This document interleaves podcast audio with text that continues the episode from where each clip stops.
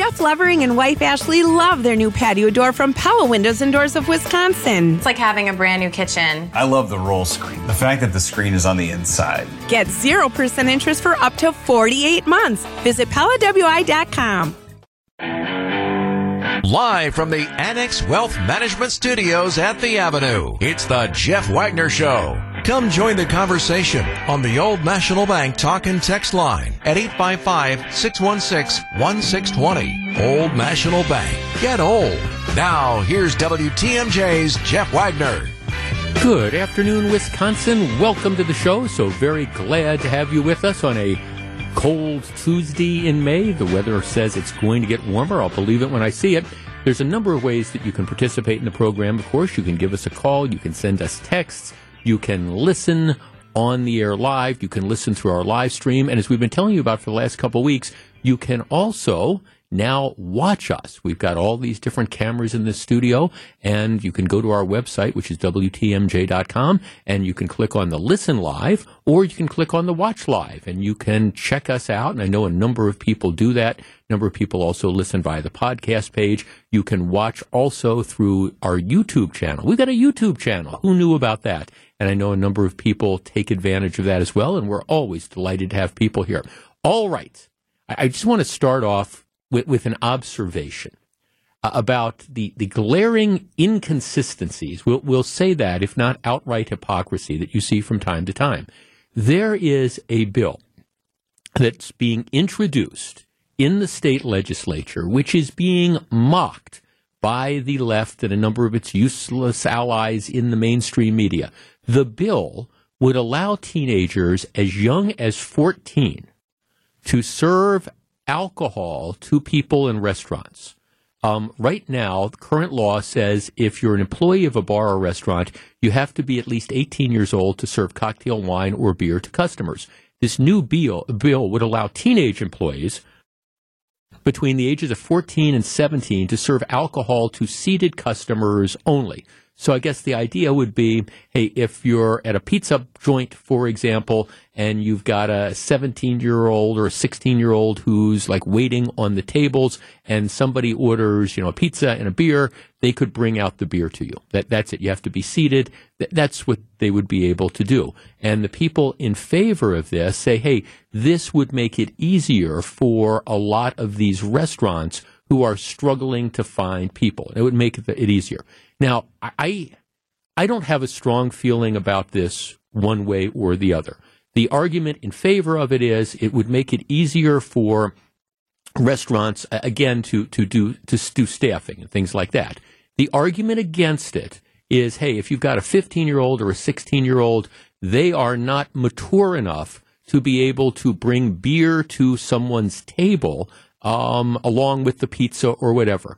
And I guess the, the, corollary arguments would be somebody who's 15 or 16 is not old enough to determine whether or not somebody's been overserved or not, or maybe they're not old enough to check IDs and things like that. So that's that's the argument. And again, reasonable people can disagree on that. I think people in the restaurant industry or the tavern industry would say, well, look, it's not like these these servers are going to be operating without any sort of supervision. But I get it. The, the argument is you're 15 or 16, you don't have the judgment to determine should I bring this person that, that extra beer or whatever, because you're too young to make that assessment.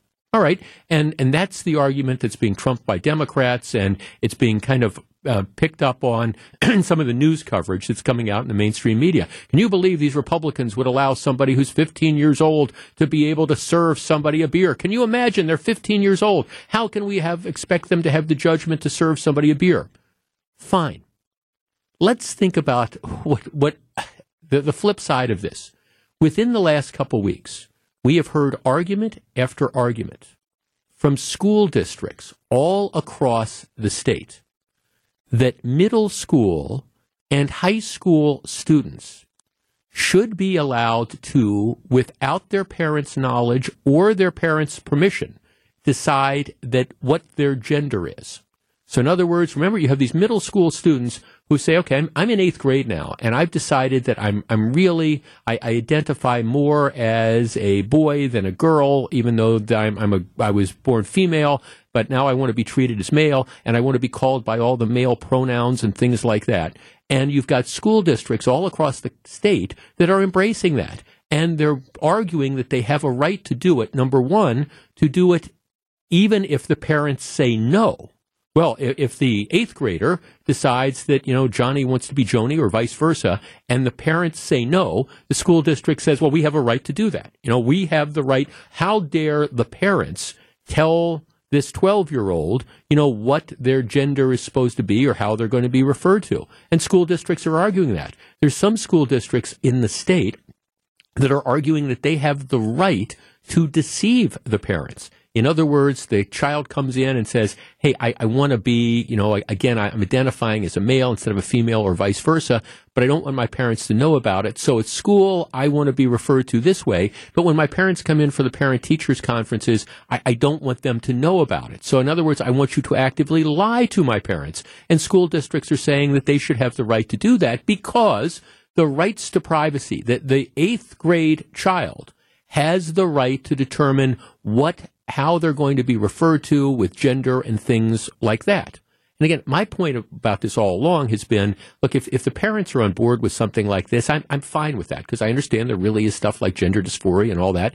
But I, I just, I don't think the typical 12 year old is in a position to make that decision or should have the right to make that decision without input from their parents who are still their legal guardians. But, but here's the irony of this. So you've got the, the institutions in this state, including school districts, and again, abetted by a lot of supporters in the mainstream media who say, how dare how dare we not allow that 12 year old child to determine what their, their, their true gender is? And how dare we not allow them to come in and say, I want to be referred to as a boy, even though I'm biologically a girl, or vice versa? How dare we not allow that 12 year old to make that decision? But now the flip side of this is we're saying, okay, but that 15 year old, we can't trust them to serve beers. So I mean, we we can trust them to make the decision without their parents' blessing or their knowledge about what their gender is going to be, but we can't trust them to give somebody a beer.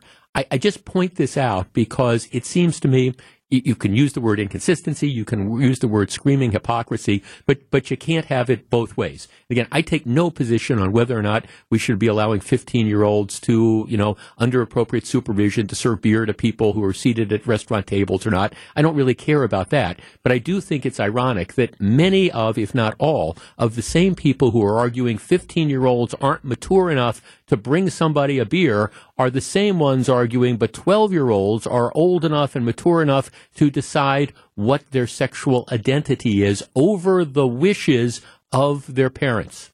Just saying. When we come back, the Wisconsin Socialist Caucus wades in on revenue sharing. I will share it and we will discuss.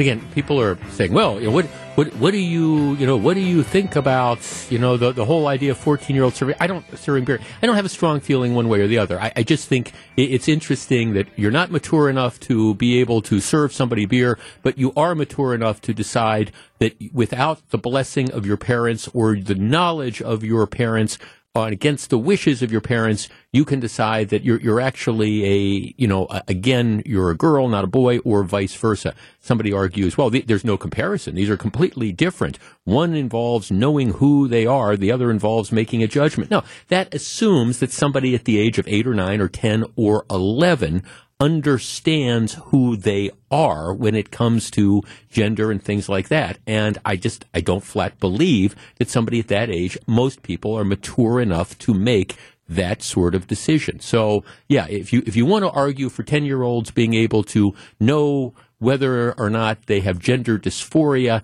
That uh, okay, well, let, us leave that to the experts. And again, if the parents decide that this is an issue, I'm I, am i am behind that. I mean, then you end up making these sort of changes. I just don't think you can leave it up to ten year olds and anybody with the common sense that God gave a goose. I think would acknowledge that. That's the only point I'm making. All right, I have in my hands. Here is the press release. If you are watching on TV, I'm holding this up now. Uh, the headline, it's a press release put out by, well, Representative Ryan Clancy. He is the, the socialist who represents Bayview and the, the east side in the state assembly, as far left as you can possibly get. The headline is Wisconsin Socialist Caucus. Who knew that Wisconsin had a socialist caucus? Wisconsin Socialist Caucus responds to Republican shared revenue local government takeover proposal. Okay, so this is the deal. We've been talking about this for, you know, several days now. For years, the county and the city have been complaining that they don't get enough shared revenue back from the state. So in other words, people who live in Milwaukee and in both the county and the city pay sales tax, state sales tax, the money goes off to Madison. And the argument has been we don't get enough of that money back. And so we're, we're being starved as far as finances. So the proposal that is on the table now would be to adjust the revenue sharing so communities all across the state are going to get more money back. And it would also allow Milwaukee to have a referendum which where voters in Milwaukee could decide whether or not they wanted to raise the sales tax an additional two percentage points to again help out for money. So that that's kind of the compromise that's been reached. Now, what the Republicans in the legislature are pushing for though, and the reason this has been an issue over the years is because outstate Republicans look at the way Milwaukee spends money and I, we've, you know, we've talked about this a lot. I mean, I don't care what example you want to find, but there's a lot of things. If you would say Milwaukee spends money like a drunken sailor, that would be an insult to drunken sailors. So as a condition of this deal, there are certain strings that are attached. One of the strings is that in addition, in, response to getting all this money back, you, you can't hold the police department hostage. You have to agree that there's going to be a certain number of police officers, like 1,600 and some, which will be on the force. And then the commitment is as you get more money back, you have to increase the number of police officers. You know, that's one of the conditions that's out there. You also can't take this money and, and use it to extend the trolley or something, things like that. So there, there are some strings that are attached to it, but that's what you need to do to get outstate Republicans to be willing to support sending more money back to Milwaukee. It's like we're not going to just give you a complete and total blank check, but we'll give you more money, which will, if this referendum goes through, in all likelihood, it'll it'll help bail you out from the pension problems that are there. But still, we don't give up total control for you to take the money and spend it any way you want. So that's the background on this. So into this ways, the Wisconsin Socialist Caucus that I think consists of two people, but I'm not sure. Today, all across the state, press conferences were held by Assembly Republicans to suggest without detail a new shared revenue plan that would give both give fewer dollars to local municipalities, municipalities and counties than what is in the governor's proposed budget, and would strip budgetary and policy autonomy away from local units of government. These meager funds come tied to a host of conditions that would dictate many aspects of public life, including schools, law enforcement, and property taxes. Blah, blah, blah, blah, blah. Any reasonable person can look at the fiscal problems within the city of Milwaukee and quickly realize that we are in this crisis because of a lack of shared revenue and because nearly half of the city budget and Milwaukee's ability to provide essential services is devoured by the Milwaukee Police Department. The Republican plan for a city drowning in police is merely more police and less accountability. It's a life preserver made out of lead. Milwaukee and all communities across the state deserve to be able to invest in what will actually make our neighborhoods better and safer. This does the opposite. Yes, I did not misread it. The Republican plan for a city drowning in police is merely more police. Our number, 855 616 1620. That's the Old National Bank talk and text line. Milwaukee, drowning in police. And the idea that, well, we're not going to further cut police and we actually might add a few, that that is not a life preserver, it is a lead life preserver, which will sink the city. All right, your reaction to what the Wisconsin Socialist Caucus thinks. Is Milwaukee really drowning in police? Is that the real problem that we have in the city? That there's too many cops that are out on the street? 855 616 1620. That is the Old National Bank talk and text line. capital C, clueless. But let's discuss. 855 616 1620. 855 616 1620, which is the old National Bank talk and text line. The Wisconsin Socialist Caucus, and I think there's two elected representatives, that they say the problem, the problem, the reason Milwaukee is, is broke it's not because of the unsustainable pension programs that they have. It's not because of, I don't know, all the different, it's not because we spend a million plus dollars funding an Office of Violence Prevention where pretty much all everybody does is go to conferences. It's not because we want to spend $15 million that we don't have tearing down the Northridge Shopping Center instead of letting a private company that wants to do that do it. It's, it's because we have too many cops. Now, the truth of the matter is the police do take up a large portion of the city's budget. There's no question about it. But why is that? Well, one of our texters makes the point. Ironically, Jeff, I think you can make the argument that there are too many police officers in Milwaukee. But that's because there's too much crime in Milwaukee due to liberal policies regarding crime. When and if the crime goes down, then and only then will we be able to reduce the number of police in the city. Um, you know, no question about that.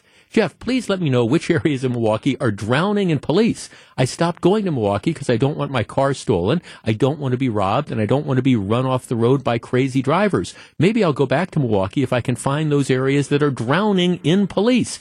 Yeah, you know, we we get lots of calls when we talk about crime related subjects and when I hear from people who live in the city of Milwaukee or Milwaukee County I hear a number of different concerns that they have. But of all the different phone calls and all the different texts that I have received in all the years that I have done this show I have never once had a phone call or a text or an email from somebody telling me there's too darn many police out on the street. You know, no, it's it's gee, my car was stolen and, you know, they didn't have enough cops to come out and, and take the report for a couple hours. So they told me to call in or, or Jeff, you know, there was these burglaries that are there or there's a shoplifting. We don't have enough cops to come out and make these arrests. You hear that all the time.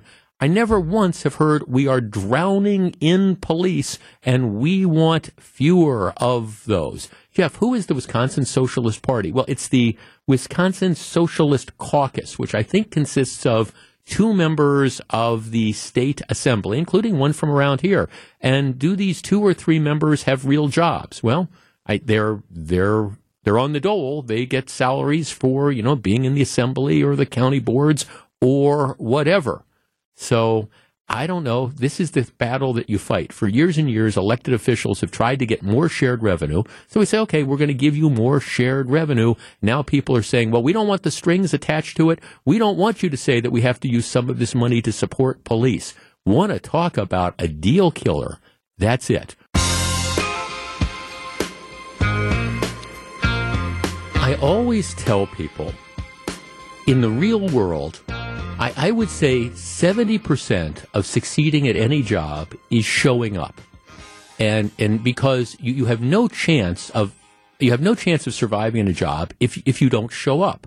Now, there, there are people who, who show up and then they just can't perform the, the job but you got no chance at being able to perform the job if you don't show up. And I think if you talk to a lot of employers, they would tell you that's one of their big frustrations. They hire people, the people come to work for a few days, and then they just kind of stop showing up. Well, if you stop showing up, you guarantee that you are going to fail in that job, you're going to be fired or, or whatever.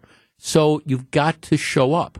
You show up, you try to do your best, and chances are that, now look, not everybody's going to be a superstar, but the bottom line is if you hang around, if you show up, if you show that you're trying, chances are that you will, you'll at least be able to keep that job and maybe you'll be able to move up the ladder. But the starting point is showing up. And that's, that's something that applies not just to the quote unquote real world of grown ups, but it also applies to the, the world of, of school kids as well you've got to show up. If you are habitually truant, that's the magic phrase in Wisconsin. If you don't go to school, you've got no chance at learning, which means you've got no chance at being able to pass the exams, which means you've got no chance of being able to graduate, which means for many kids, you know, you, you've really got no chance moving forward you have to show up, period. And if you don't show up, well, there's going to be consequences. In addition, when you don't show up, when you're out on the streets running wild, nothing good is going to happen. Later on, we're going to talk more in detail about that story we talked about yesterday. Um, nine o'clock in the morning outside the school on what, like between, on on like 80th Street. You, have probably all seen the video by now. It, it's a stolen Kia. This is 9 o'clock in the morning. It's a stolen Kia driving recklessly, kids hanging out the window of the car. The car slams into the rear of a school bus the kid who is in the stolen car who's hanging out the passenger side window is thrown from the car and then dragged. He's now in critical condition in the hospital. There's an 11 year old kid who's on the school bus who is thrown. He is injured as well. And the, the car, the momentum is so great that after it slams into the bus, it continues on and, and hits a, a truck, a pickup truck that's parked in front of the bus. The people that are in the car after they've done this, proving that they are nothing but human cockroaches. Yeah, I said it. They get out and they run. They, they flee. They scramble. They leave their buddy behind who, you know, again, life threatening injuries. They all run. Now, my guess is authorities know who they are, but, you know, and, and at some point, some point in time, they'll, they'll catch them, I guess, and then we can talk about consequences later on. But, but this is, this is nine o'clock in the morning on a school day the people that are in the car, and again, because there's a 15 year old that's hanging out the window of the stolen car, I am going to make the assumption that there were probably other, his buddies who were in the car doing the same sort of stuff were also, uh, again, of the approximate age. Now, it could be he was joyriding with a 30 year old, but I don't think that's the case. These are, my guess is it's going to turn out that these are going to be you know, seventh, eighth, ninth, tenth, eleventh graders, whatever, who instead of being in school on a Monday morning are out joyriding in the stolen car. And now one of them's in the hospital facing life threatening injuries. An innocent 11 year old is, um, is hurt. And you, you've got everybody else who is now, you know, fled, run away from the scene. But where were they supposed to be? Well, I don't think it's too much of a step to say they were supposed to be in school, right? But they weren't in school. They were out in the stolen car joyriding at nine o'clock in the morning. They were truant, and I feel confident that that's where this is going to come down. So I was thinking about this when I stumbled across a story in the Wisconsin State Journal. Here's the deal. Chronic absenteeism drives increase in Madison School District students at risk of not graduating. Get this, about one out of every seven Madison School District middle and high school students is considered a risk of not graduating from high school. One out of every seven, and this isn't MPS, this is Madison, okay? One out of every seven. Now, there's all sorts of reasons why you could be considered at risk. Two or years more behind in basic skills, pregnant or a parent, an eighth grader who scored below basic on state exams, one or more years behind their peers in a number of high school credits earned. Okay, all those are factors. But you know what the biggest factor? By far, the biggest factor about why Madison middle and high school students are considered at risk of not graduating? It's habitual truancy. Higher rates of chronic absenteeism are largely driving the increase as about 98% of the district's 2,231 at risk students, 98% have been deemed habitually truant. That is defined as missing more than 10% of the days in an academic year. The number of students considered habitually truant during the 2021 2022 school year more than tripled from the year before, according to the Madison School Board. You have a huge problem with chronic absenteeism, truancy. And that is true, you know, in Milwaukee public schools as well. But it's a huge, huge problem because the kids are not showing up and they're out on the streets during the day, in many cases, getting involved in criminal activity or general misbehavior when they're supposed to be in school. Now, this is, it's a chronic problem. There, there's no doubt about it. But you know, oftentimes when we have these conversations, we say, "Okay, well, where where are the parents?" You know, and what do you mean that the kids are are running wild on the street? And what do you mean they're not in school?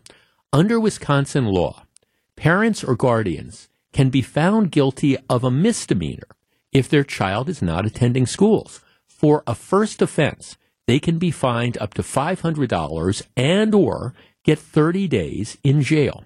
Our number, 855-616-1620. That's the Old National Bank talk and text line. Now, we, we talk a lot about, you know, where are the parents and, and what can the parents do? I would argue that this, you know, this is it. There's some situations that are tough. Okay, the kids have gone out, they've stolen a car. All right, how do you hold the parents accountable for the, the kid stealing a car? That's a tough one. There's other ones that are easy an expectation that your kid is going to be in school. And if you are not, doing everything you can to make sure that your kid is at school. Now, look, I understand there's going to be certain situations. Look, I, I, got notified from the school that my kid wasn't showing up. I talked to him. I took him to school. I've been dropping him off at school, and I can't help it. I don't know if the kid goes in the front door and then goes out the back door. There's nothing I can do. But my guess is a large chunk of these habitual truant kids are doing so, if not with the blessing of their parents, at least with the parents shrugging their shoulders and saying, well, what am I supposed to do? How can I make my kid go to school? Our number is 855 616 1620. That's the Old National Bank talk and text line. If you're not in school, Nothing good is going to come of that. that. That's just the truth. You're going to be on the streets getting in trouble. You're not going to be advancing yourself towards getting a high school degree, which in many cases is going to be the key to even modest success. So if the kid isn't at school, is it fair to crack down on the parents and at least require the parents to start doing more to get the kids in school? 855 616 1620. We discuss in a moment. See, here's the way it's supposed to work after a kid stops showing up or starts to miss a number of classes uh, unexcused, after a, a certain point, what happens is the school is supposed to contact the parents and say, the kid's not showing up. Right. And then if the kid continues to, to not show up and the parent doesn't attend a meeting and all these different things, and it appears that the parents are punched out, then what happens is the parents or guardians can be found guilty of a misdemeanor First offense, fine of up to $500 and imprisonment for 30 days. Second and subsequent offenses, up to 90 days. When is the last time you heard of a perpetually truant kid their parents being held accountable. It just doesn't happen on a regular basis. But I think, you know, if we're going to be serious about trying to deal with the youth crime problem one of the things, and of course, all the other problems that we have with youths, you got to try to keep people in school. And you certainly can't have them running the streets in broad daylight, driving stolen cars at high rates of speed and smashing into school buses, right? That, that's a basic premise. So maybe what we need to do is start really enforcing these laws and going after the parents and at least look and i understand there's going to be parents who are at wits end there are going to be parents who said look we've done all this there's nothing more that we can do the kid's just a bad seed or they're out of control or whatever but my guess is that for the vast majority of the kids who are habitually truant the parents just turn a blind eye to this. Jeff, my wife is an at risk teacher at a nearby suburban high school. She always has kids that don't show up daily, and then their parents contact my wife asking why my kid will not be graduating. It's just absolutely, you know, unreal. Well, you have that. Jeff, I'm a restaurant manager. I employ a lot of young people. I always ask them, how was school today? It amazes me how many don't go. No rhyme or reason. They just choose not to go, and the parents don't care. Yeah, parents got their own concerns or whatever. What do I care if you go to school or not? Well, how how is a kid going to have a chance in a case like this? Let's talk to Cynthia in Milwaukee. Hi, Cynthia. You're on WTMJ. Hi, Jeff. How are you today? I am well, thank you. Tell me your story. Well, I have a, a younger sister that lives in the Northwoods, and she remarried a gentleman that had three children. Um, and they didn't live far from, you know, their mom, but my sister basically spent most of the time with these two, uh, these three girls. So their youngest one, um, the other ones were older and out of school, but the youngest one kind of got wrapped up where she wasn't going to go to school. You know, um, sadly, her mother was a was a recovering alcoholic and and you know had her issues, and so she would look like she was going to school, but she didn't go to school. And so my sister, you know, they'd hear, you know, they'd make that call. Your kid wasn't in school today. You know, that call would come. And so finally they went and met with the principal who happened to be somebody they knew from um he he was a a, a teacher at a school locally um and and they knew him. And uh it ended up being and i'm not sure exactly how it went down but uh she went to jail. Um it was she lived in in the far north but she ended up going to jail in marathon county. Okay, the she You is know, who? the- she, she is your sister or the, the stepchild? The stepchild. Okay, got it. um, You know, so here's my sister who's a stepmom, but they she could only see that you had to be tough. And her and her husband decided, yeah, you know, well, what's the consequences when you miss so many? You you, you broke the law. You're going to jail. Mm-hmm. And so she ended up going to jail. And I'm not sure how long she was there, but she will tell you now the most embarrassing thing was she had called her boyfriend and she had no idea that it would say, Would you accept a, a collect call from the Marathon County Jail? Yeah. And I'll tell you, she told me it straightened her out. It, it, it scared her because it didn't, it was affecting her. Right. She's the one that sat in jail, not the parent. Right. And to this day now, she's married, has a child, another one on the way. Her and her husband run a very great, you know, business as a hardware store owners. And um, Lex, Alex will tell you point blank. That's what scared her. That's what straightened her out. And she easily could have just kept doing it. No, You know, I- um, my that's sister it. was a stepmom and could have said no. Right. No, Cynthia, thanks for calling. And, and that's not doing anything leads to the problems that, that we have. And, you know, if, you know, when, when you're looking, and what really struck me about these numbers in Madison, and I, I doubt they're any different in Milwaukee, it, it's they, 98% of the kids who are at risk of not graduating, it's because of habitual truancy. And, and they're just not showing up. Here's a real interesting text. Jeff, I work in the attendance office of an elementary school out of state. We have some children with 35 to 75% truancy rates. Okay, 75%. That means three out of every four days they're not there. The principals and guidance counselors will show up at the students' homes to either try to get the children to school or remind the parents of their obligation to get their children to school. They use every excuse under the sun. The dog had an accident in the house. Bad hair day. Can't find their keys. You name it, we've heard it. We can call Child Protective Services and they'll do a visit and the kids will come back for a day or two and then be absent for long stretches. The parents need to be held criminally accountable from a young age with their children because the older the kids get, the worse it will be. And, that's from somebody who's in that that's for somebody who's in the, the front lines you know, dealing with this. You know, there, there's no question. Jeff, you can have all the laws in the books you want, but if the court system does not impose the punishment, then it really doesn't matter. The court system does not punish actual crimes. Do you think they're going to put a bad parent in jail because of their kids' truancies? Good luck with that. Well, that, I guess that that's what this conversation is all about. Maybe we should start looking at doing that because you just cannot allow how many how many stories do we talk about involving stolen cars and 14 and 15 and 16 year olds in the middle of the day? You know, and and the, I mean, the one that's fresh in mind is the one from yesterday, but that's not atypical. You know, we have these stories every. Oh, there was a 12 and a 13 year old, and they were leading the police on a high speed chase at 10 o'clock in the morning. All right, they're, they're supposed to be in school. Well, you know, how do we start by getting them in school? Well, it's by again coming down like a ton of bricks on them, but also also the parents as well. Irene in Brookfield. Irene, you're on WTMJ. Good afternoon. You know, Jeff, your previous segment talked about a, a, a large number or excess number of Milwaukee police. Well, why couldn't this parent call the police Yep. and connect these two together and let the police come to the house, take that kid to school, and stick around? Yep. Wouldn't that take care of two issues that we have here? Yeah. At least help the two issues. It, it, it Irene, it, it would. I mean, my understanding is, thanks for the call.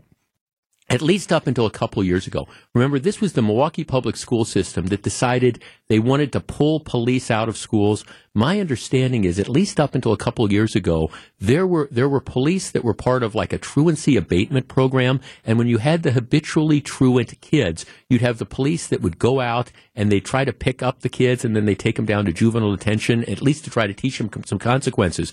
I don't believe that happens anymore because the Milwaukee public schools terminated their contract with MPS. Now, I, I could be wrong about that, but yeah, I agree with you. This is a role that I think you want to get police and the authorities in, involved in in trying to get the kids off the street. Look, I don't claim to have all the answers here, but I see that there is a problem.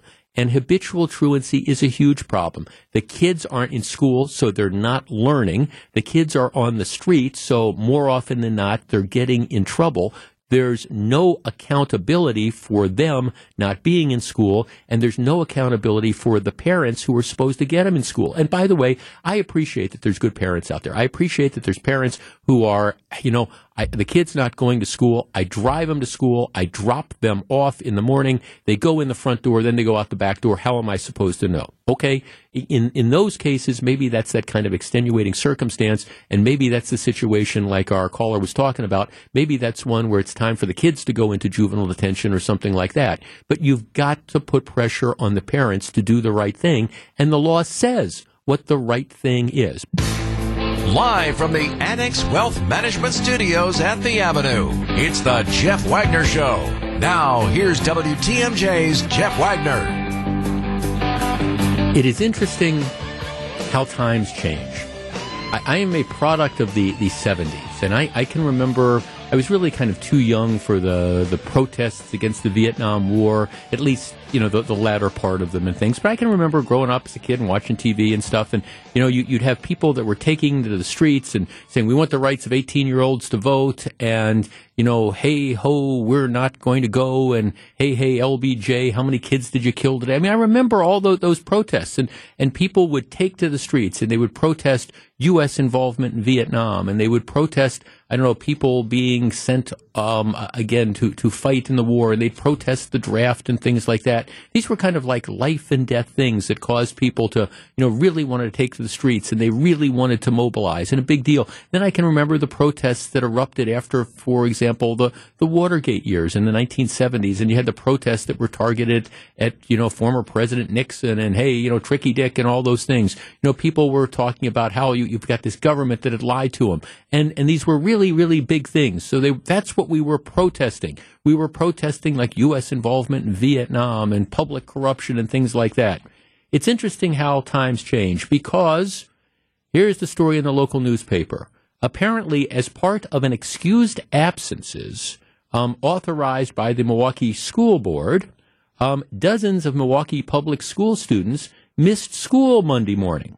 They missed school Monday morning because they wanted to have a rally, right? They wanted to rally ahead of Milwaukee's larger May Day march. Want More on that in just a minute. So, what did the what did the people, what did the kids take off of school. And by the way, the school board members passed a resolution supporting student participation in the May Day of Action and making it clear that parents and guardians could excuse kids from school on Monday. So if you don't want your kids to go to school and learn how to read and write and do things like that, that that's fine. You know, we're going to encourage you, give them an excused absence. Nobody's going to come down on you this. So what was it? that, that caused people to leave school, not go, not learn how to read, not learn how to write, not learn history, but to participate in a protest?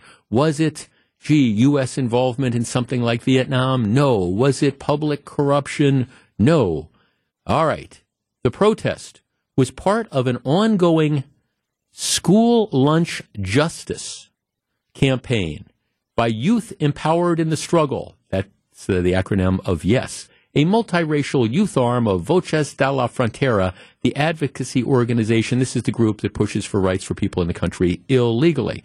Um, apparently, the rally was because, well, a couple of the students who decided to skip school to go there joined the rally because they often go entire school days without eating because, not because it's not available, but because they don't like the food that's being served the quality of the school lunches. Our school lunches need to be better.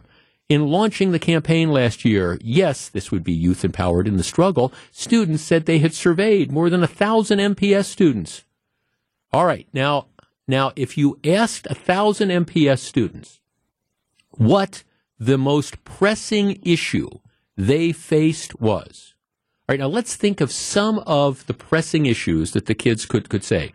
Um, safety in the schools, you know, gee, we're we're we're afraid that you know we're you know somebody's going to come to school and shoot up the school, so we live in fear of that. Yeah, um, concerns that, uh, well, perhaps like with reckless driving, we're afraid we're going to be on the school bus and, and it's going to get hit by some 15 year old truant who's driving a, a, stolen car at 9 o'clock in the morning. Yeah, maybe it would be, I don't know, what are some of the other pressing concerns? Hey, we're afraid that, um, you know, our, our, our, the quality of our education has deteriorated and we're not going to be able to, to read or write. We're not going to be able to get into college or get a good job. You could see that would be a pressing concern. But according to, again, yes, the youth empowered in the struggle, the most pressing issue facing more than a thousand MPS students was the quality of the school lunch.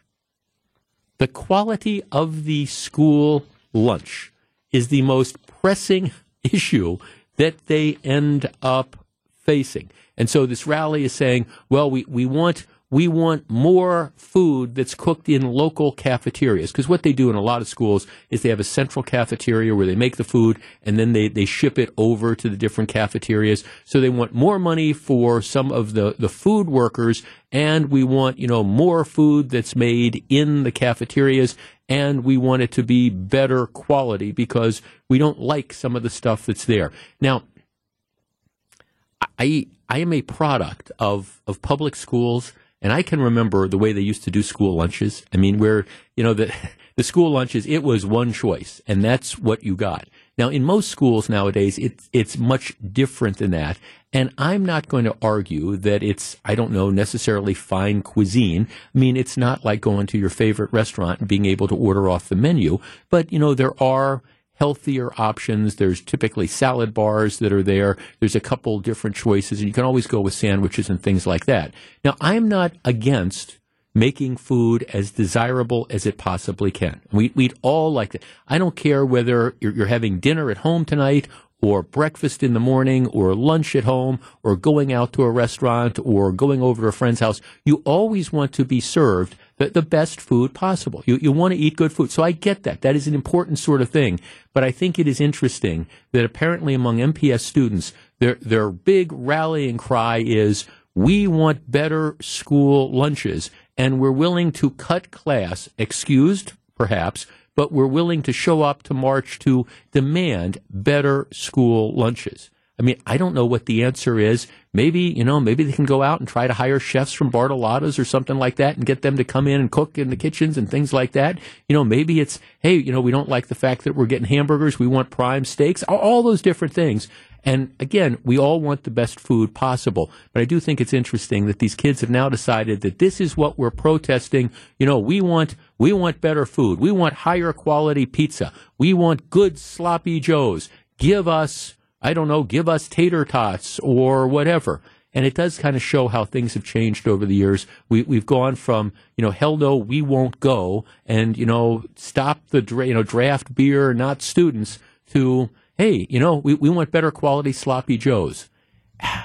And you wonder why kids of today complain about stuff. And as a number of you are pointing out, um, lunches in Milwaukee Public Schools, the lunches are, are free.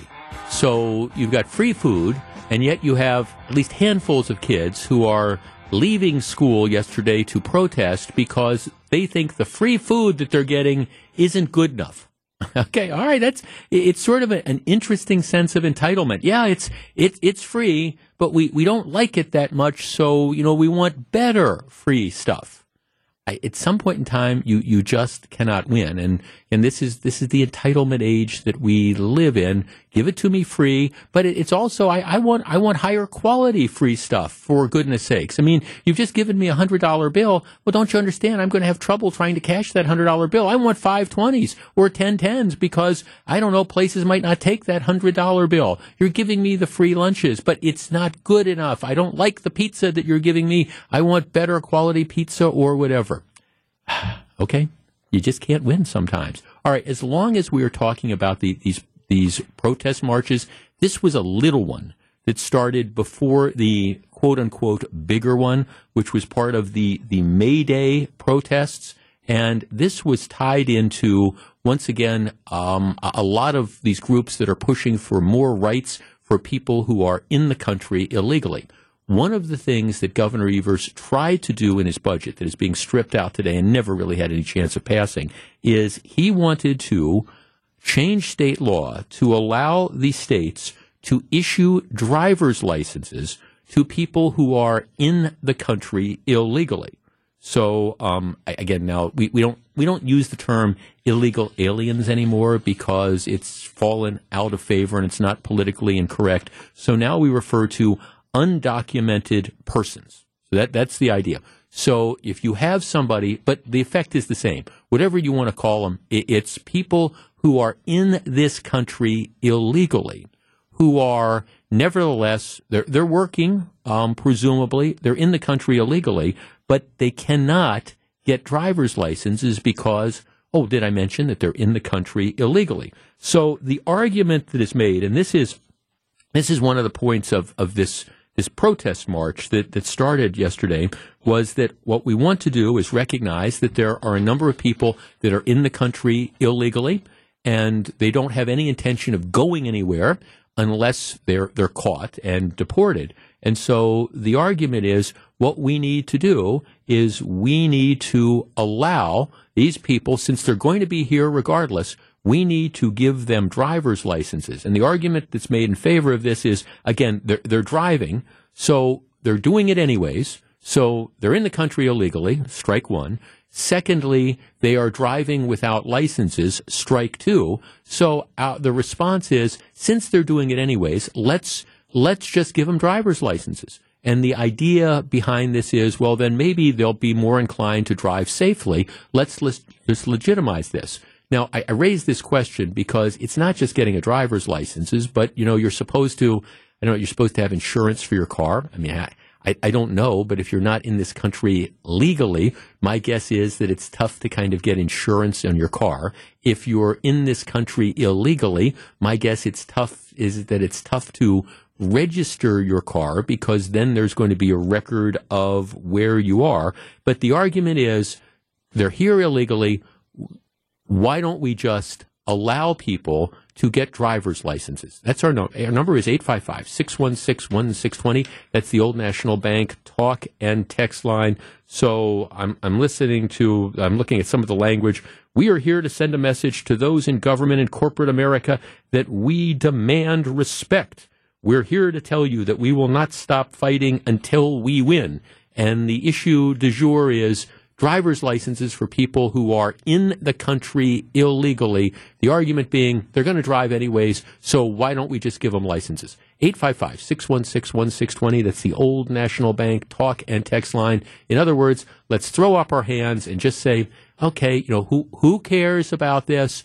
Come get a driver's license. Good idea, bad idea. We discuss in just a moment.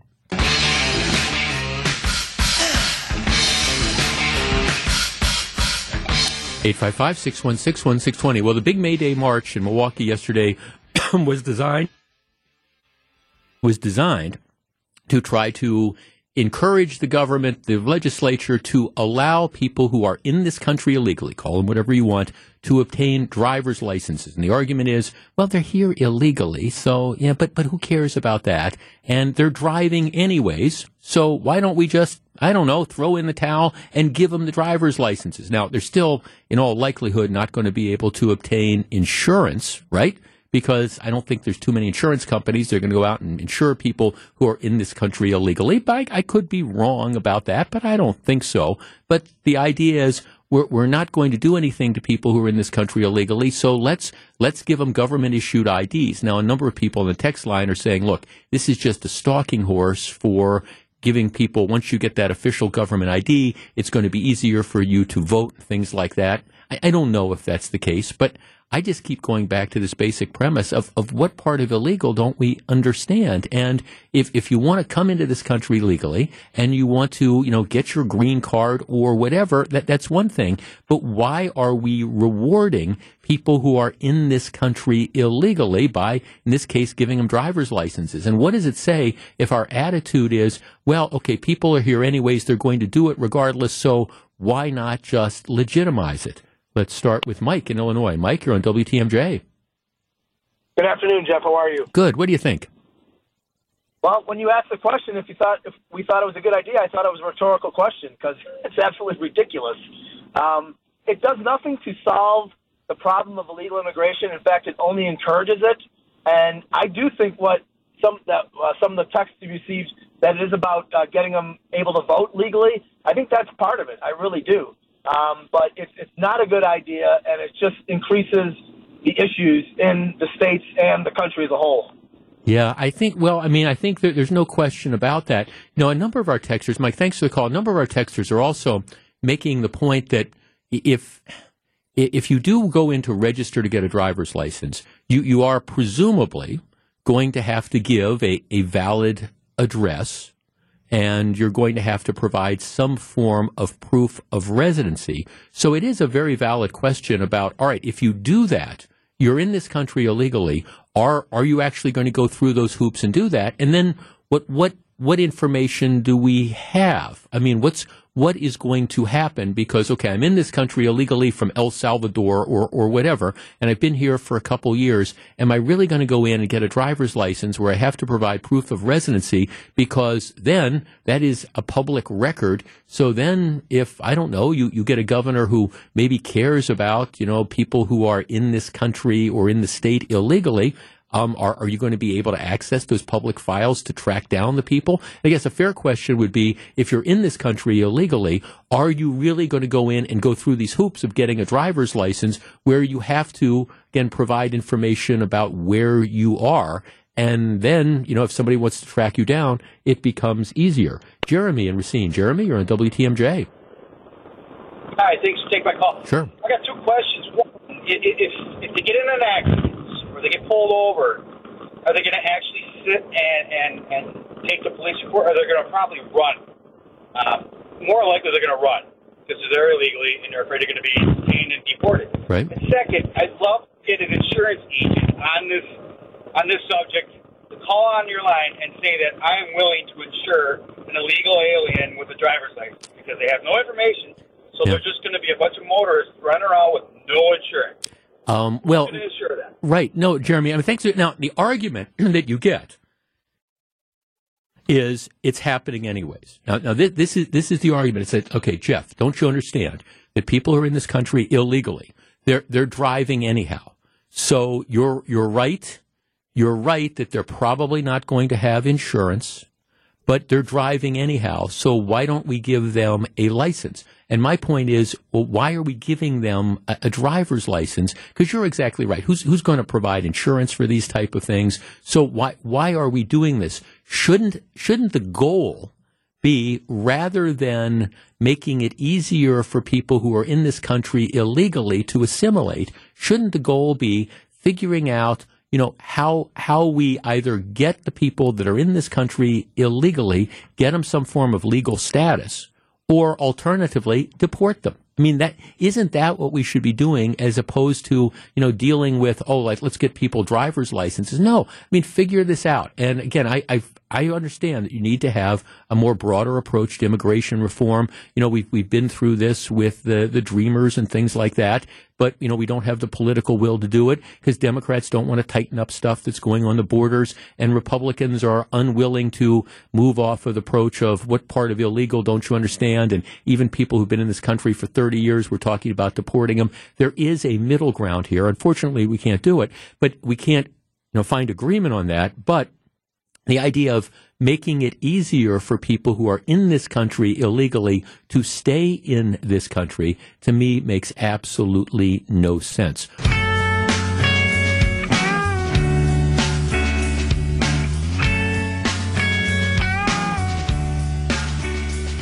So, very glad to have you with us. Gordon Lightfoot passed away. Now, I, I don't know, maybe again it's a generational thing, but in Gordon Lightfoot really started to I mean, he came of age as a as a folk singer. He's Canadian. Came of age as a folk singer back in the, the '60s, and, and in the 1970s was probably his his his, his glory days. Those were the salad days for, for Gordon Lightfoot. But um, he, he's probably, I would say, best known for the, the wreck of the Edmund Fitzgerald, which people um, think about all the time. If you could read my mind, um, Early Morning Rain, which was one of his his first, you know, big songs, and and a couple others as well. If you could read my mind, I think probably is there as well. Sundown, you know, those are a handful of them.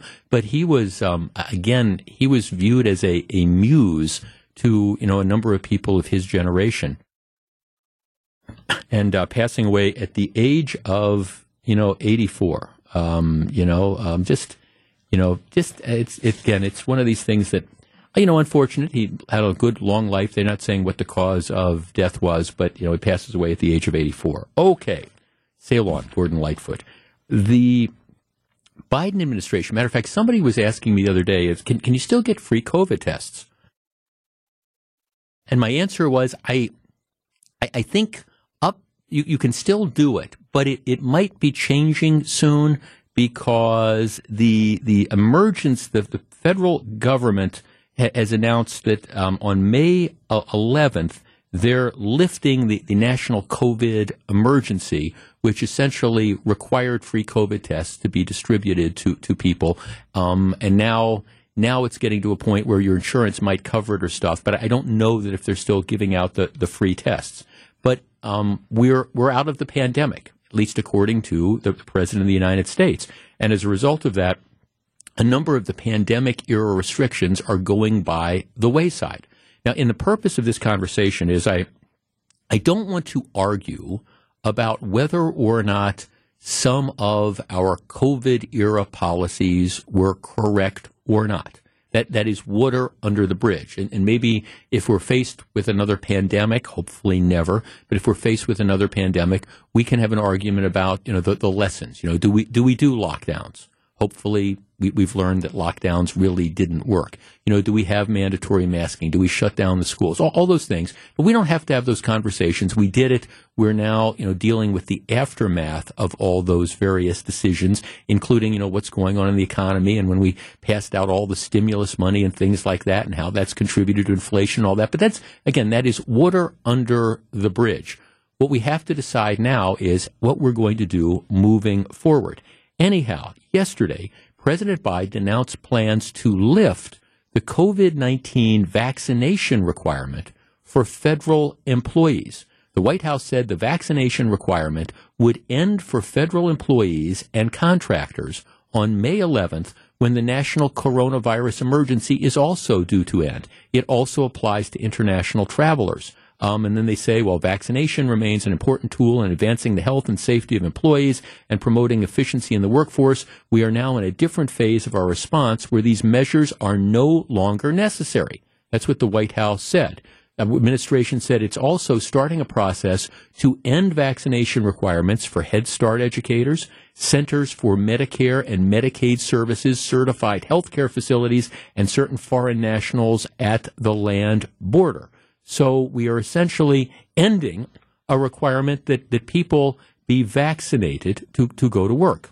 Now, over the last couple years, a number of institutions, including a number of Wisconsin medical providers, have decided or decided that in order to continue to work, what you had to do is you had to get vaccinated and there was a percentage of workers. And I don't know that we're ever going to know the exact number because there were some people who refused to get vaccinated and were fired.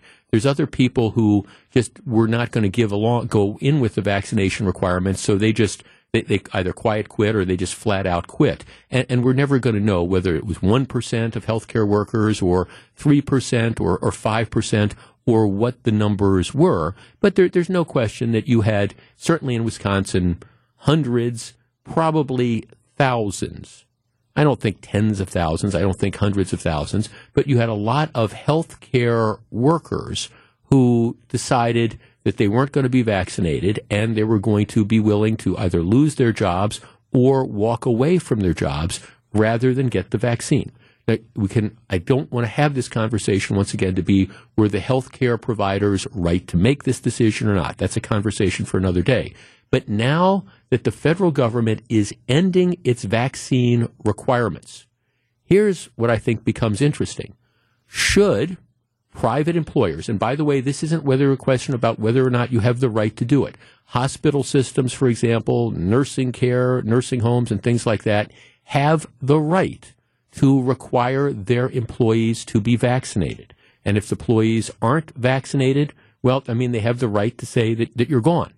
But now that the federal government is saying we don't see a need, we encourage people to get vaccinated, but it's not going to be mandatory. Here's my question all those people who left their jobs, the nurses, you know, the healthcare providers who left their jobs because they declined to get vaccinated, should they be able to apply for those jobs again? And should they be eligible for rehiring? Is it time to end vaccine mandates moving forward? The federal government has decided to do that pretty much across the board.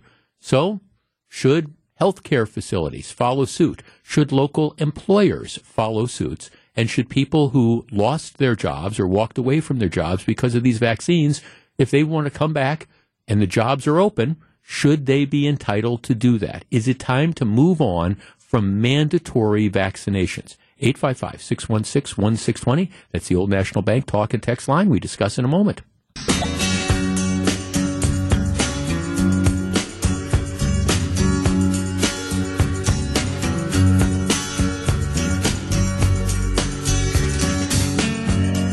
And of course, is Sundown by Gordon Lightfoot, who passed away Monday at the age of 84. Look, I, I, don't want this conversation to, you know, devolve into a, you know, should they have required vaccinations in the first place? I mean, we, look, I, I think we, we understand, or at least I hope we understand, that the, the vaccinations, the vaccine that they developed, ultimately proved unable to prevent infection and transmission as the virus evolved. It just, what I think it's fair to say that the vaccine, if you got COVID, it minimized the consequences of that, meaning your chances of having to be hospitalized or, or dying be, became a lot about a lot less. It, it, it, worked in that fashion, but it didn't stop the transmission. That's just the, the reality of that as the as the virus emerged. But the, so regardless of whether or not the vaccines prove to be the end all or not, and I'm not anti-vaccine. I, I got vaccinated. I got all the, the boosters and things like that. But there were people who, for whatever reason, declined to get vaccinated and they ended up losing their jobs. Now the Biden administration has said, look, we don't need the vaccine mandate anymore. So for federal employees, including federal health care workers, effective May 11th, that's gone. So my question is, knowing what we know about the vaccines now, knowing what the federal government is saying, is it time for, I don't know, local employers, including hospitals, to say, okay, we're going to follow the lead of the federal government, which presumably follows the science, and we're going to allow people who lost their jobs or walked away from their jobs because of the vaccine mandate, we're going to allow them to come back. Now, nobody says they have to do that because they have the right to say, no, you need to be vaccinated. But given what we know now, is it time to say, all right, the position has evolved and there's no need for people to be vaccinated moving forward, at least in order to work in our facilities? Vincent in Lannon. Vincent, what do you think? Good afternoon. Good afternoon, Jeff. You know, most businesses and health institutions have dropped their uh, mask mandates, and I think it's probably time for them to drop the uh, uh, vaccination mandates as well and those employees who were let go at that particular time who refused to take the vaccines, yes, certainly they should be allowed to uh, apply for their jobs.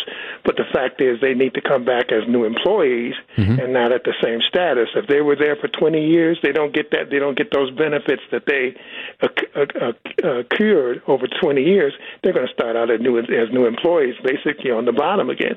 So yes, those individuals should be allowed to apply for those jobs again.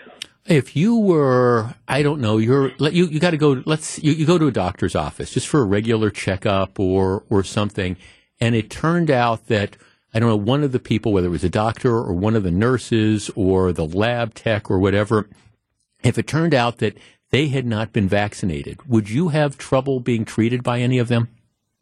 No, no, I wouldn't. Uh, uh, um, no, I would not. The fact is, is that now that the uh, now that the virus has basically uh, uh, died out, the fact is, is that hopefully uh, it won't repeat itself. But no, I wouldn't have any problem with going with to any of those uh, physician or nurse or, or even to a, a business. No, Vincent. No, thank, thanks for the call. I, I, I agree, and see, and that's that's kind of the the real world approach that you you sort of take.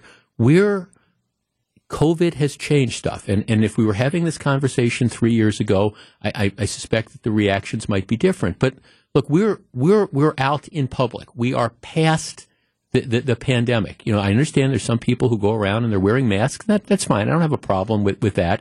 But you know, we're we're out in public. When we go to the grocery stores, you're, you're not asking, you know, whether or not the cashier has been vaccinated that you're interacting with. When you go to the movie theater, or you go to a concert, or you go to an event, you go to a bar, or whatever, where you're all standing around, you're you're not asking people, okay, are you vaccinated or not? people, I, I think, have made the decisions as to how they're going to handle this particular situation. Now, I, again, look, I, I think I've had COVID twice i- i- over the. I had it in the very beginning, and I had it after I was vaccinated. Now, thankfully, they were there were mild cases. I was sick for a couple days, and, and I think COVID is here to stay. That that's just the reality. Now, again, thankfully, it's as far as the hospitalizations and as far as people dying, it's it's way, way, way, way down. But COVID is just kind of a fact of life that's going to be there. And given the fact that you have about 81% of the people who have made the decision to be vaccinated, you, you have as much protection, I think, as you could possibly, you know, want. And again, I'm all in favor of people, you know, if making the, these sort of decisions. And I made the decision to get vaccinated and get the booster. So I'm not an anti vax guy. But I think at this stage, it's time to recognize that the things have moved on. What were we told for years? Well, the science changes, the calculations change. And, and you've got Joe Biden who's saying, I don't think that there's any reason why, while we encourage people to continue to get vaccinated, I don't think that there's any reason why we need to require it. And I guess if it's good enough for the federal government and the healthcare workers, and this is presumably going to be the people that are in the VA and things like that, it strikes me that it should be good enough for other healthcare providers, especially if we're in a situation where we're looking to try to, to find bodies. We, we don't have enough nurses. We don't have enough med techs. We, we need people to be there. And please understand, I think the healthcare providers have the right to say it. They have the right to say you got to get a flu shot. And if you don't get a flu shot, we're going to either, you know, not continue to employ you. They have the right to do it. But at some point in time, you have to face the question about is the circumstances sufficient to justify continuing to do that? So that's where they have to face the decision. But once you see the federal government saying, okay, we're, we're going to allow people to continue to work, and if it's okay to work in the federal facilities without being vaccinated, given the number that people are, why isn't it okay to work in other facilities as well? Legend lives on from the Chippewa on down of the big lake they call Gitche Gumee. The lake, it is said, never gives up her dead when the skies of November turn gloomy. Yeah, that's Gordon Lightfoot, uh, arguably his most famous song, "The Wreck of the Edmund Fitzgerald." You know, he was he was part of this this generation of folk singers, songwriters. I was right. I was watching a documentary. I think it was on Prime Video. We have all these different streaming services, and every once in a while, I just get in this mood. I'm gonna I, okay, what's new on the streaming service? And I like to watch documentaries. So the other night, I watched the documentary on um, Harry Chapin, who was, you know, he's probably most famous for Taxi, that was one of his songs. Cats in the Cradle, you know, th- those sort of things. But but Harry Chapin, a, a, you know, a huge singer songwriter of that generation who died way too soon, and I want to say it was like 1975 in kind of a freak accident on the um, New York Long Island Expressway. I think he was like rear-ended by by a truck, and his car exploded, and, and he ended up passing away, you know, way too soon. But he was it was a real interesting it was a real interesting documentary because it talked about uh, again the, the folk singer craze that existed in the 60s and 70s and how all these guys got their start you know in New York and then ultimately you know, it was uh, some people from Canada like Gordon Lightfoot and Joni Mitchell.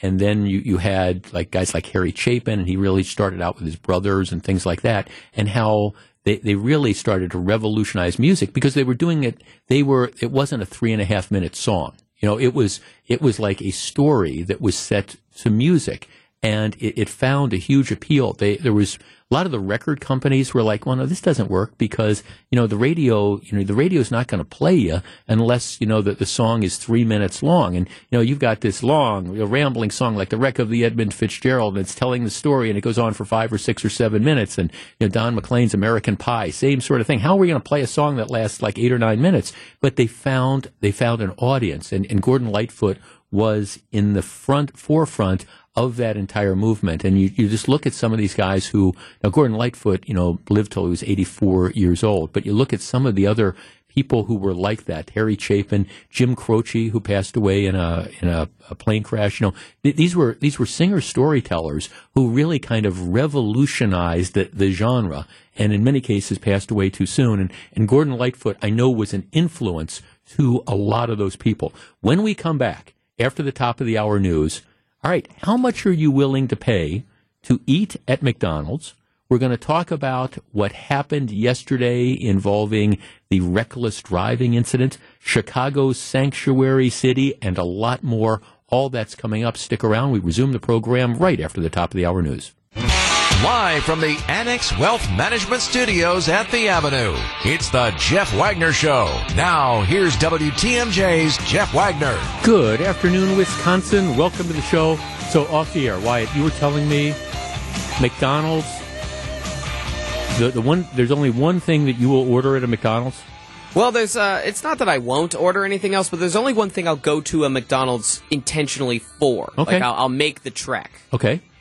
It's a sausage and egg McMuffin. Sausage no, no and cheese. McMu- no cheese. Okay. So you're so one of those that you're one of those that gives a special order. No cheese, sausage and egg. That's it. Yes, that that is my go-to breakfast sandwich order, and I do think Mil- uh, not Milwaukee, uh, McDonald's offers one of the better versions of that sandwich at fast food places. I used to get it a lot when I studied abroad in London. I would get it on the way. I'd uh, hop the tube and get a get a sandwich on the way to school.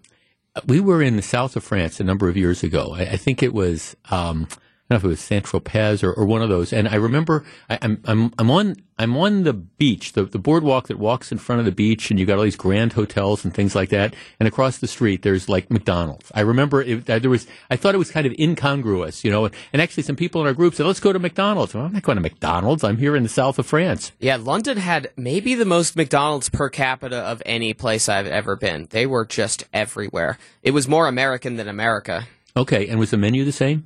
Yes, I think there were a couple things different, but generally the menu was the same. I've heard that stuff can taste different, but I think the menu is pretty much the same thing. Okay, well, see that this is educational. The reason I bring up McDonald's, and I'm glad why I'm glad Wyatt gave a little plug for that, is I always have to do this my disclaimer. I have a very good friend who, um, I think he's in the process of selling but he owns 49 McDonald's, and I always I always tell him, hey, you you don't don't even talk to me. You'll be a big deal once you're own 50. But you know, 49, you know, whatever, and and we we do that jokingly, but. It, it's. I think McDonald's does what it does extremely well. Now, it's it's interesting because this is the earning season. I have a story in the um, out of the Wall Street Journal, and it, I kind of want to back into this. I, I do not. I don't eat fast food very often a, at all, and it's more the, the only times I will stop by typically is if it's one of those rare occasions where my wife is off somewhere and I'm like too lazy to. I'm not going to go out myself, and I'm too lazy to make dinner for myself, so I might stop by. But it, it is a rare, rare occasion. I, I don't eat fast food. I got nothing against fast food. It's just I've, I've made a dietary choice not to do that. But it wasn't that long ago. I was in a drive-through at at a McDonald's. And again, I don't go there that often. And when I do go there, it's more like Wyatt was talking about. It might be in the morning, like on the way to work, or I'm playing golf and I just, I haven't had a chance to eat something at home. So I just, I run through and I'll, I'll grab a, you know, the, the, a sausage biscuit or a, you know, sausage McMuffin with egg, exactly what he was talking about. So I, I rarely go and get like the extra value meals and things like that. So I'm not up on, on prices, but I was in the drive through at a McDonald's and the people in front of me, it was a couple, and they had a couple kids in the back of the car, and you know they, they were ordering. It seemed it was one of those things where it took a little bit of time. They, they seemed like they were ordering a lot, so they, they ordered the stuff, and then they pulled ahead, and then I pulled up, and you know, in a lot of the McDonald's now they have the displays where as you order, they're putting it on the screen, and as I as I pulled up, the order from the people in front of me was still on on the screen, and I'm not kidding. It was two or three value meals that what I'm calling like the value meals and like one of the chicken McNuggets or something like that. But it was it was a pretty much full order. It was four people, and it, it was over forty dollars. I mean, it was or close to forty dollars. And I remember saying, "My goodness! I mean, this is you know, but thirty-five to forty dollars. How it's it's not like you know fast food." Tended to be okay. You know, we're it's Saturday afternoon. We've got the kids in the back of the car. We're we're coming home from the the soccer game, or we've been out running errands, and, and we want this like quick.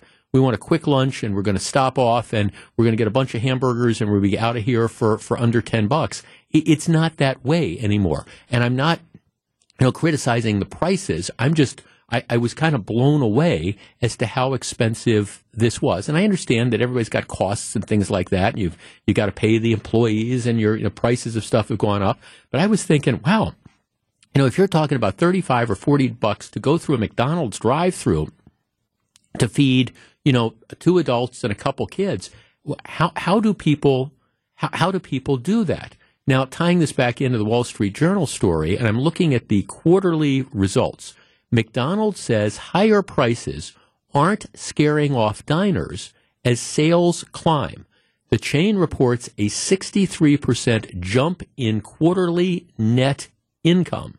Uh, the Burger Giant report, okay, corporation McDonald's said higher menu prices and rising orders for its burgers and other menu staples helped boost sales in its latest quarter. The burger giant reported a $5.9 billion in sales for the first three months that ended March 31st, exceeding the expectations of analysts. Quarterly revenue increased 4%, and also it goes on and it talks about how they, they've jacked up, they've, they've raised their prices. In some cases, they've raised their prices dramatically, but what they're finding is that it's not deterring customers. And people are aren't necessarily matter of fact, forget necessarily, they're not scaling back. Now, US consumer spending at restaurants um, candidly has held up, they say, better than their spending on big ticket items. That's what federal retailer figures show. But there's no indication that people who are going out, the, the diners, are are cutting back at all. And I, I find, I guess, I find that to be an interesting thing because, at least intuitively, I would figure that one of the first things that would go if you're trying to, you know, watch your money and things like that would be, okay, we're going to cut back on some of this discretionary spending on, on fast food.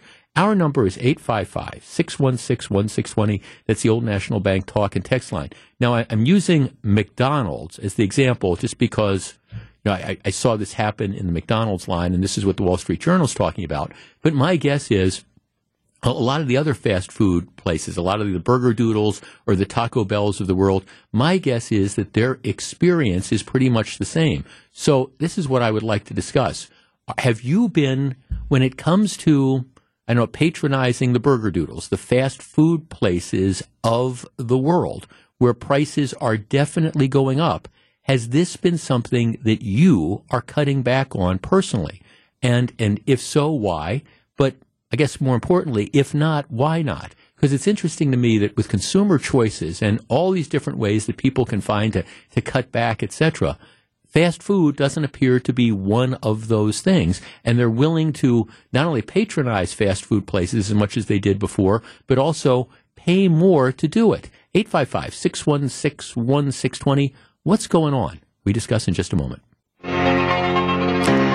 very glad to have you with us during the break. My producer, Charlie, who, by the way, we were kind of calculating this. He's been about a year, you know, they, they said it wouldn't last, but Charlie's been working for me right around a year. And so, um, didn't scare him off in the first couple weeks. I kept saying, You're going to come back on Monday, right? So it's delightful. But he was saying, um, Jeff, you keep saying Burger Doodle. There's not really a place called Burger Doodle. No, Burger Doodle is sort of my generic phrase for you fill in the blanks. You know, Burger Chef, Burger King, you know, Burger whatever. You know, it's just the Burger Doodles that, that are kind of out there. Um, here's the deal McDonald's, um, McDonald's boosted U.S. prices in 2022 were up by an average of 10% in 2022 as compared to 2021. So they're raising prices, but apparently it hasn't had much, if any, impact at all on people's decisions. And I guess it's kind of amazing to me because, you know, you always thought of these fast food places as being, okay, this is a spot where I can go to get a, a cheap lunch or whatever.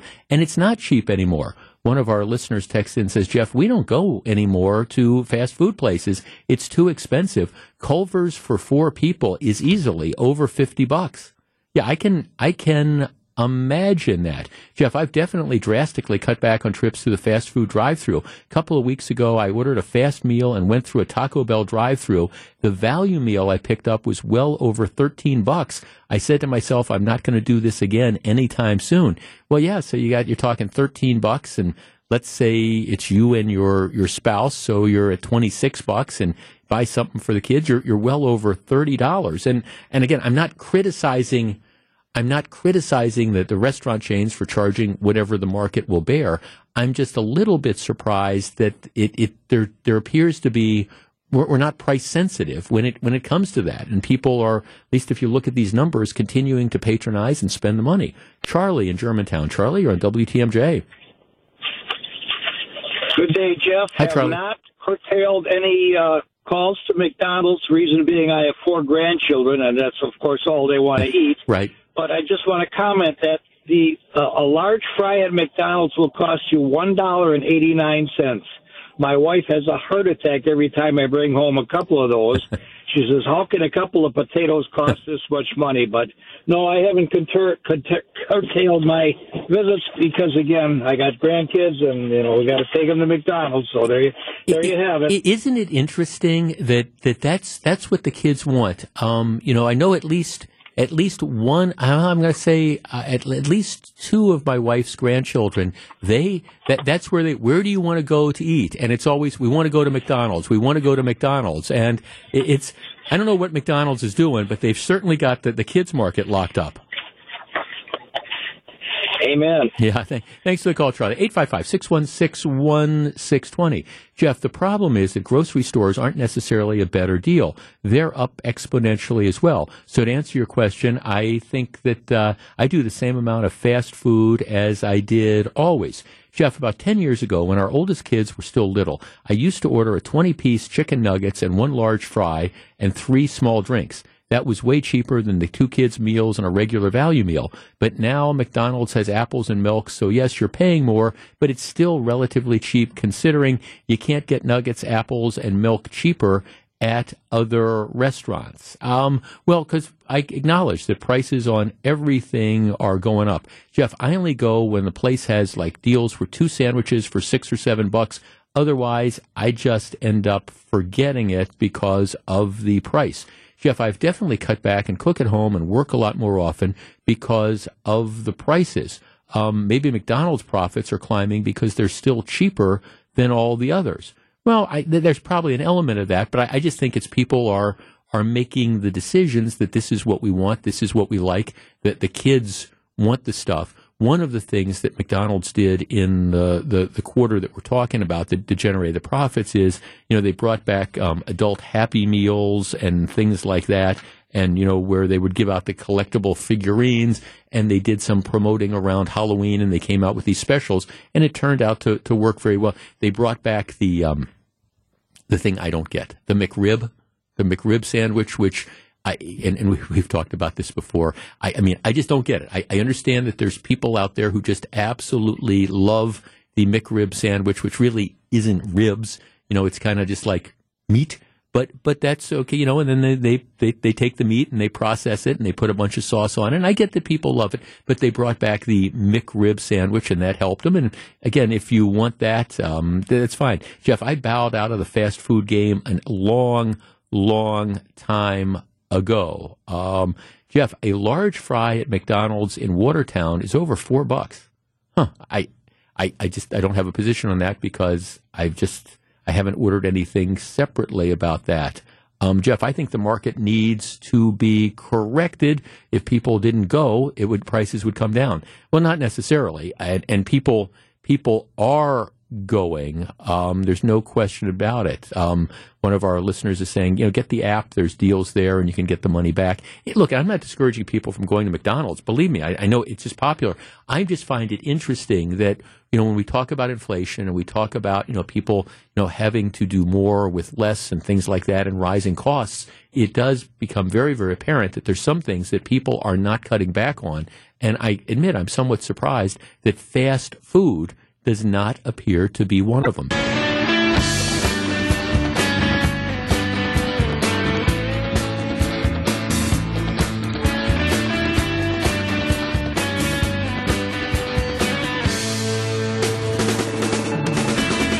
One of our texters says, Jeff, in the Racine area, they're advertising the jobs at McDonald's and places for fifteen to sixteen dollars an hour. That's a far cry from a year ago. Well, yeah, that's I say. My friend who owns or in the process of selling the, the various McDonald's, you know, we, we would always talk about minimum wage, and it, that, that was never even a factor because for years you, you haven't been able to find people who were going to work at for, for minimum wage. I mean, minimum wage is not a relevant conversation in Wisconsin anymore because almost nobody pays minimum wage. If you're going to get employees who are going to show up and then keep showing up, you, you just you, you have to you have to pay whether it's 12 or 13 or 14 whatever whatever the market is going to bear. But i mean the idea that you're going to get people to work for $8 an hour it's just it's it's not a factor anymore. Know here's another story about this. We we've talked about how difficult it is to get people who are willing to work. And we discussed a story last week or the week before last uh, about a couple restaurants that are, are trying to open. You know, one of them is a restaurant that I, I, used to love. It was the Jackson Grill, and the, the owner, who was the chef, he passed away, and his his wife, who was the ran the floor, the, the front of the house, she ended up selling it, and so there, there's a new owner who who wants to open it in the same location using a lot of the same recipes and all, and they haven't been able to do it because they can't find people who are willing to come in and work. And there's another restaurant that's in the same situation. You know, here, here's the flip side of this. Sobelman's which is, of course, famous for their, their cheeseburgers and, and their Bloody Marys. You know, Sobelman's has their original location on, on St. Paul Avenue, um, kind of uh, south of the Marquette campus, but, you know, uh, kind of by Potawatomi, etc. But it's on St. Paul Avenue, and it, has been there, I believe, since 1999 or 2000. And, and, again, they're they're they're famous, and they've been on all sorts of national food shows and things like that for for their cheeseburgers. Sobelman's has been operating a satellite location at Marquette, you know, on the Marquette campus to appeal to the Marquette students who, you know, don't have access or don't want to travel down to the location on St. Paul. And that's been there for about 10 years. They're announcing today that they're going to close by the end of the month. They're going to stay open until Marquette's graduation weekend, which is set for May 20th. But after that, sometime between May 20th and the end of the month, they're going to close. And the reason they say they're going to close is that they can't get help. Again, it's, it's a lack of staff. So this case, I, and again, I, I don't think it's a lack of popularity, but they're just looking at it and saying, you know, we, we cannot get the staff to provide the types of services that we want. And, and this is, I think, it's the number one problem. It ties into something we were talking about yesterday about the, the whole idea of, of work requirements and the fact that we have, unfortunately, at least in my opinion, in this country and in the state, made it so easy for people to get by without having to go out and, and, work and without trying to find jobs and things like that. And it, it's created a, a huge problem. And you're starting to see that. And I understand the restaurant owners, they, they pay more and more, but you get to a point where even if you are paying a significant amount of money, you're, you're still you know, not able to get people to work because they sit there and they say, well, okay, I can make X amount of dollars if I don't work, you know, with the different government handouts. And if I do work and I make a little bit more money than I would get on the government handouts, I'm going to lose the government handouts. So why in the world would I be in a situation where, I, you know, why, why do I work? I'd much rather just kind of sit around. And unless I can figure out a way to make dramatically more than I can make not working, I'm, I'm going to choose not to work. So um, it, it's it is a problem. But anyhow, Sobelman's at Marquette announcing that they're going to close by the end of the month. The original St. Paul location stays open, but it all comes down once again to staffing, which is a problem they have all over.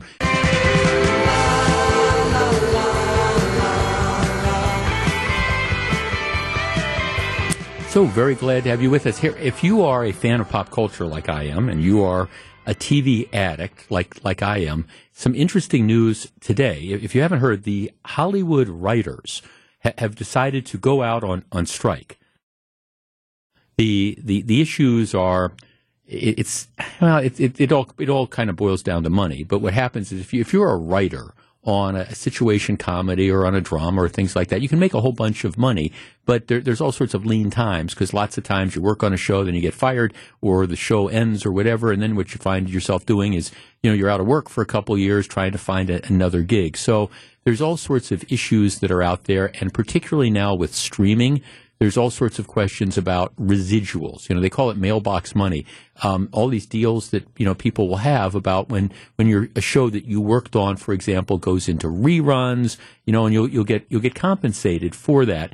Well, there's all these issues now with things like streaming where there, there's really not reruns anymore but you know people can again watch these shows that might have aired three or four years ago. Hey, I've I've never watched The West Wing, something you know ten or twenty years ago. Here, I want to go back and watch The West Wing. How do you compensate the writers and things like that? It's sort of complicated issues that are there. But anyhow, the Hollywood writers have now gone out on strike.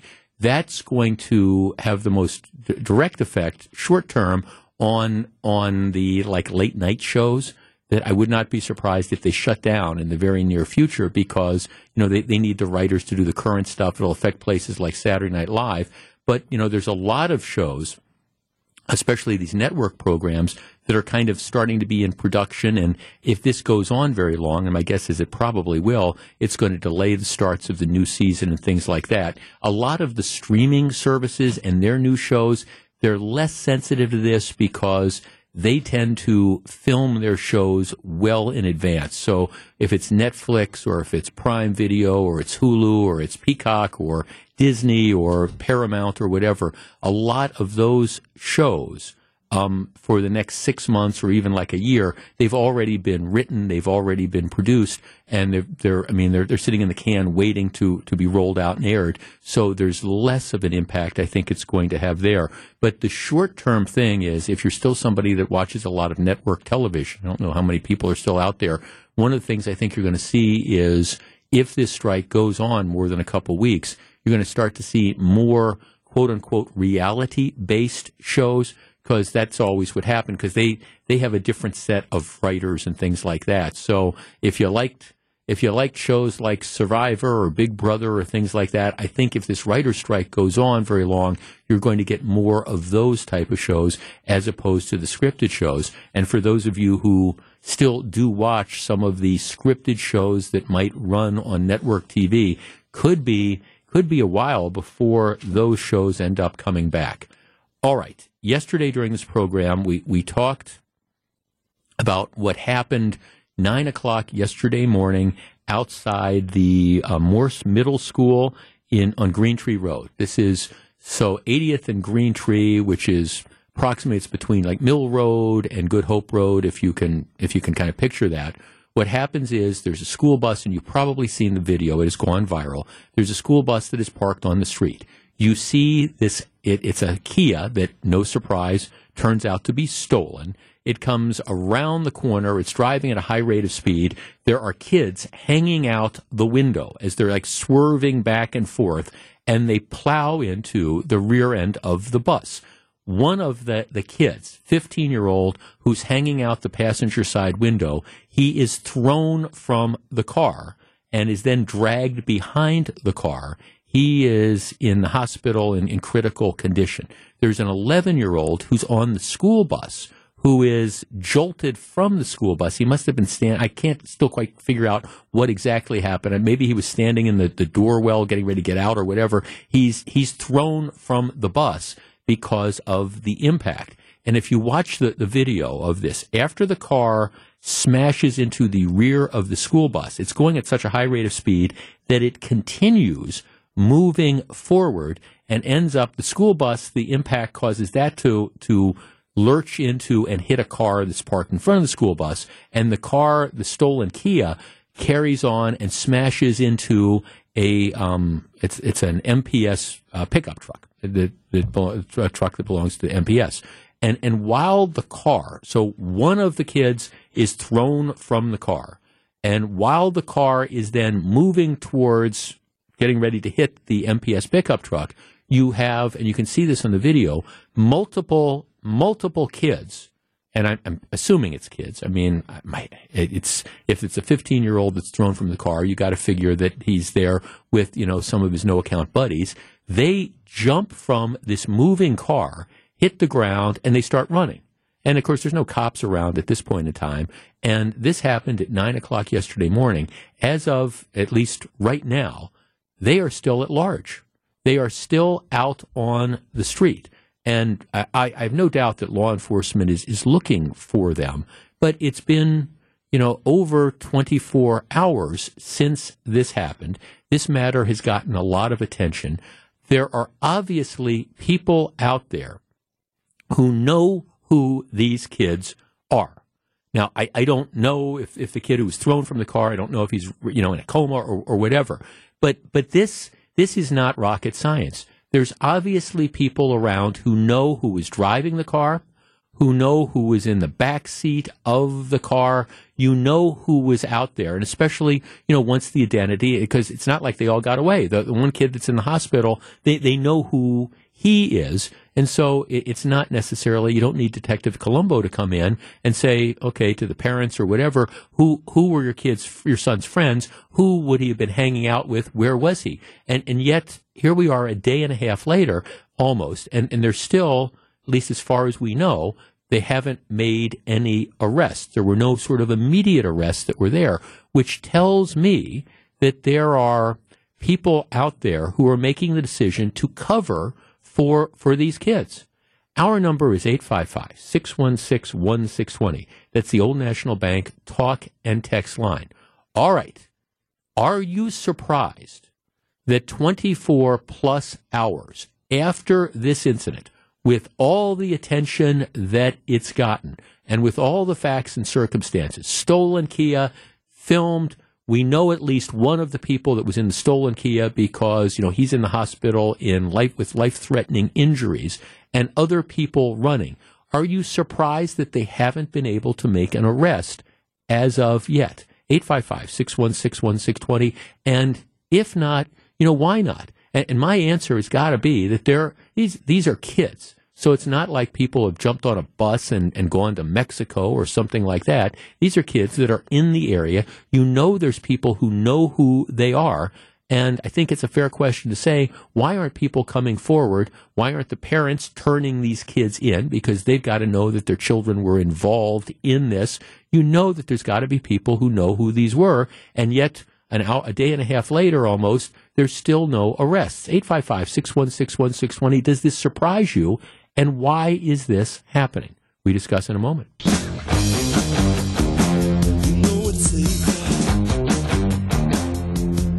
And again, it's, a generational thing, but I, am trying to imagine. Back, back when I was in high school, I, I, had a hangout gang, just like everybody else has a hangout gang, and my good friends. And so my, my friends were John and Steve and, and Jeff and, and Joe. And so let's say that you know one morning, the four, the five of us are out. We've gone out. We've stolen a car, and we're, we're driving in a reckless fashion. And one of my buddies is is hanging out the window of the car. Let's say I'm driving, and I same exact thing, smash into the school bus, throw my buddy from the, the car. He's now in critical condition. Well, okay, everybody knows who that kid is. I mean, the, the word get, gets out. Okay, so here, here's what's going to happen. Once, for example, my parents see and, and they learn, did you hear what happened to, you know, John? Did you hear what happened to Joe? Did you hear what happened to Steve? Uh, there were, it was in a, in a car. It was a stolen car. There's this video that's out there. At, at that point in time, all sorts of red flags are going to go up. And, you know, Ann and Jack Wagner are going to whistle me in and they're going to say, where were you this morning? What happened? Were you with, you know, were, were you with Steve? Were you with John when this happened? Um, you know, we're looking at the video and, and, and then what's going to happen is, you know, once I, I give the, the non-excuse excuse or whatever, and they determine that I was, next thing that's going to happen is, you know, my, my father's going to pack me up and he's going to take me down to the police station and we're going to have that conversation. I mean, but they're going to turn me in. What is frustrating to me is that in this particular case, there are people out there who know who were involved in this. I mean, you, you know who the kid was that was was was injured, and they haven't made the name public. But again, in you know, uh, um, that that name is out there for people who, who know it, and people who know who that child is. You know, they, they know who he hangs out with, and things like that. You know, and, and where are people coming forward and turning folks in? Because again, we're talking about kids. I mean, I don't know if the kid driving it was 14 or 15 or 16 or 17, but you know they're all part of this gang that was out there stealing this stuff, and they people know who they are. And this is a situation where if there's members of the community or parents who think that they are doing anybody a favor by not turning these kids in uh, because, well, we don't want them to be held accountable, well, you're not. I mean, because they are going to get caught but they, they need to be caught sooner rather than later before they go out and steal the next car and do something similar. Dawn in Elkhorn. Dawn, you're on WTMJ. Good afternoon. Good afternoon. What do you think? Okay, I, I just wanted to state you asked if we were surprised. Absolutely not. Not surprised in the least. Apple doesn't fall far from the tree, I'm sorry to say. And right now, those parents not coming forward, either getting their children to come forward or coming forward themselves to turn their kids and show the right way, that there's consequences to your actions. Yeah. It'll never change. Yeah. It, it it won't. And I mean, yeah, no, Dawn, thanks for calling. Maybe maybe maybe we're being too hard on this, but the, the fact that it's it's been it, the fact that it's been over a day and still there haven't been any arrests that are announced you know, you would have thought that this would be something that in the, the first couple hours, they would have been able to identify who was in that car because again, you, you know who's injured. You try to find out who his friends are and things like that. You go to the parents. The parents give the list of the, the friends of, of who the kid was with. And, and then you start by the process of elimination, figuring out who wasn't in school. This was nine o'clock in the morning, you know, who wasn't in school and things like that. This is not, like I said earlier, it's, it's not a case that you need, you should need Detective Columbo to try to, to uh, make the necessary arrests. And, and hopefully they're going to do this soon be, because of the nature of this. But this is, if this is part of the kind of like this no snitching culture and things like that, and by the way, you know that there's a lot of kids. The word gets out, oh, this was, know, that was Joe that got thrown from the car. Did you hear it was Joe that was in that stolen car that got thrown from the car? All the kids know who Joe was hanging out with. I mean, they, they just, they just do. And you would think people would be coming forward and saying, well, Joe always hung out with Jeff and Jeff and Steve and John. And, and maybe that's where we start. And then we find out that Steve and Jeff and Jeff and John weren't in school where they were supposed to be that morning. Okay. It's by the process of elimination. It's kind of like what we would describe as low hanging fruit when it comes to make arrests. And, but it, it starts with, the community coming forward. And, you know, we talk a lot about what we're going to deal with with reckless driving, and there's all sorts of different ideas. Holding people accountable, that's what I always preach. Then they're talking about other things like, okay, we want to have we, we want to do stuff to the streets, traffic calming, and things like that. And I'm okay with that. I don't have a problem with that. But at the end of the day, uh, unless we have people who know and are willing to come forward and cooperate to get bad actors off the street, well, we're, we're still, we're never going to dig our way out of this problem. Now, hopefully, by the time I'm on the air, 12 o'clock noon tomorrow, hopefully they will have made arrests in the particular case and we will have some resolution of this. And at least as far as people who are terrorized by reckless drivers, there'll be a couple fewer reckless drivers out stealing cars on the road. Hopefully that will happen by noon tomorrow. We'll see.